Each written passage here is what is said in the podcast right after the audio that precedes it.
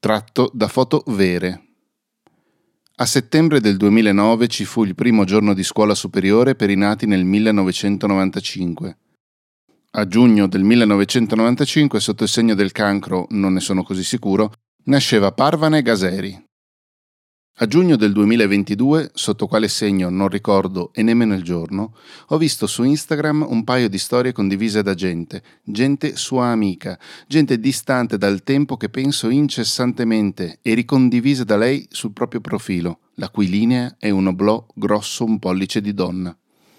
Il suo, lo vedo ancora adesso, eroso dall'ansia, da dieci anni di vuoti di voce, e la sua, che a mano a mano si fa muta, mentre muta quella mia, e il mio seduto su quelle storie che può darsi celassero un ventisettesimo compleanno. Storie di un pasto di bicchieri e una tavola di roba, non di mani. Di loro mancava l'ombra, così come le candeline. Nell'ultima le luci sono di una via di questa città? Sicuro non la conosco. Parvane sta dietro un tizio e ai suoi capelli. Lui che le bacia ancora il viso, la copriva e la coprirà sempre, dal farmi capire com'è adesso. Potrei sorpassare la mia memoria con le sue foto dentro a un traffico zeppo di 2000 e passa scatti di lei nel corso di tutta una vita di code e sicuro non capirei come si accelera. Vado a piedi e a ogni passo un altro indietro. Me la ricordo come non avesse un domani, come se non invecchiasse e rimanesse la parvane che con due dita mi toccò una guancia in classe e mi fece non so cosa, tipo qualche segno tribale sulla pelle a dire Dimmi, che senti? O che tra le righe della mia guancia stesse scrivendo il suo numero di oggi? Soltanto dopo avrei rimpianto persino i sapori di un labbro morso a sopprimere un inizio di frase, una richiesta. Ma io preferisco rimanga un mito. Novizia persiana rapita dai romani, spogliata del corpo e della storia che sono pronto a scrivere così. Wait till you're announced. We've not yet lost all our graces. Questa c'ha 17 anni commenta Parvane accanto a me sul divano della casa al mare di Amato, dove stiamo trascorrendo i cento giorni prima dell'esame di maturità, mentre in tv scorre Lord in tutti i suoi diciassette.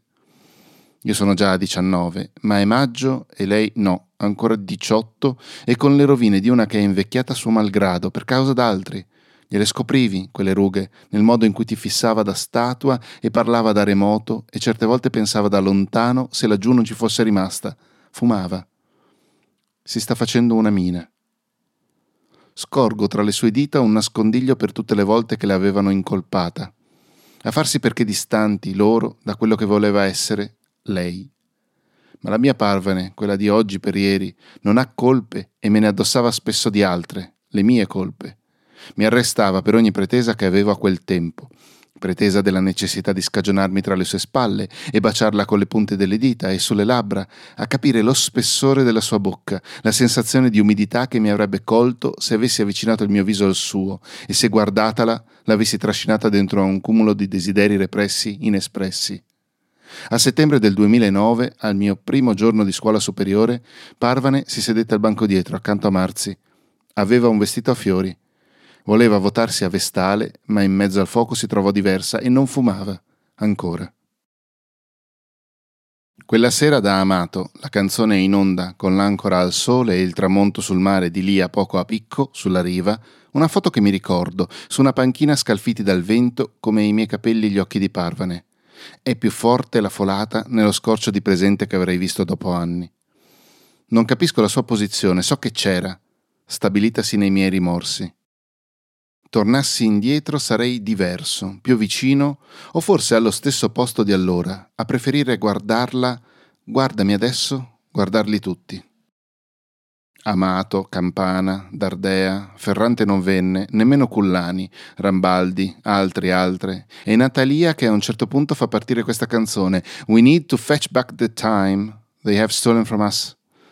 And balliamo, chi in corridoio, che era il salotto della casa al mare di Amato, chi nel cortile esterno tra le sedie, bicchieri in bilico di bilancia di mani e qualcuno che fuma, poi tutti, più o meno tutti. Le carte, le cartine, il vino in bagno, due birre a coppie, le ragazze 4, 5, 6, se ne ricordo è solo una.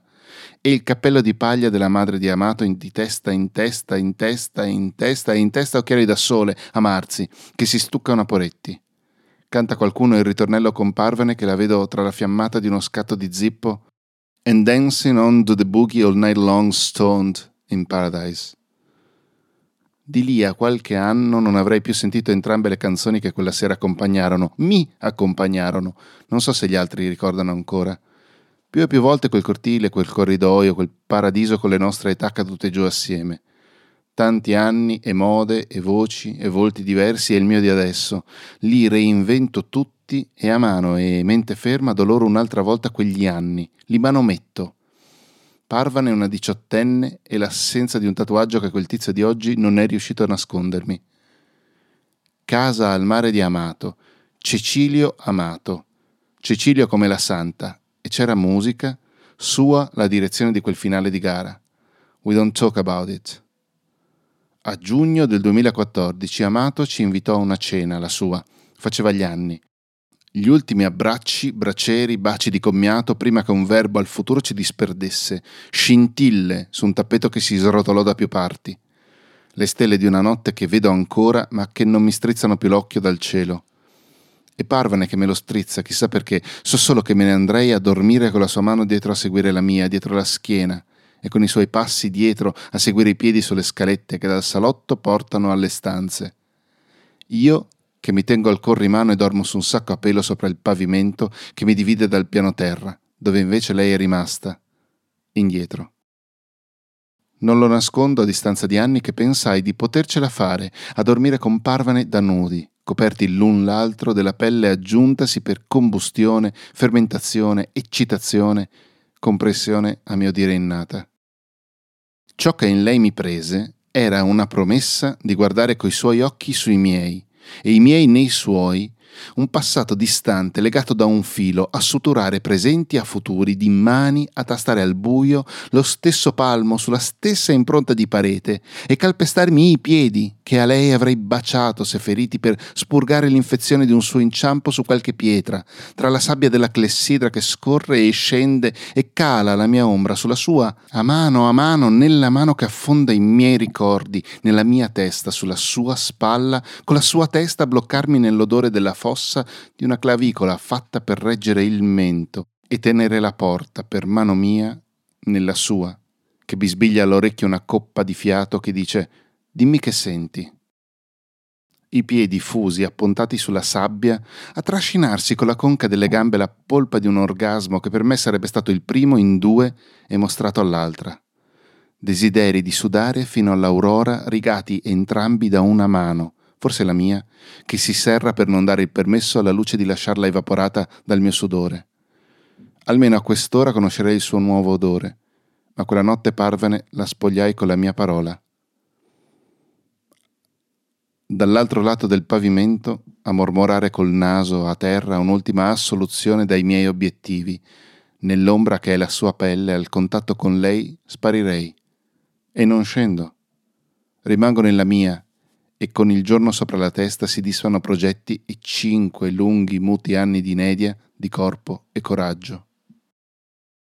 E al sesto, al settimo, l'ottavo, il decimo, ancora trovo la mia traccia su altre facce e il suo sudore solo a vista su altre pelli distanziate dalla nascita. Golshifte Faharani, stesso sangue, i capelli alle labbra.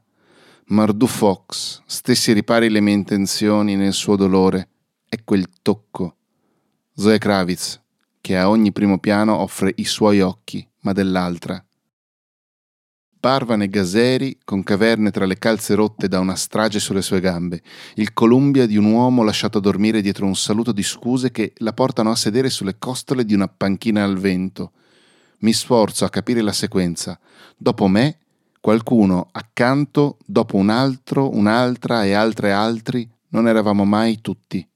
Marzi che arriva più tardi, Rambaldi che chiede chi scatta e ci pensa un tizio che non è quello che non è tra noi, che non importa più se c'era, ma Parvani sì, è posta al centro dei miei ricordi che la ritraggono dispersa.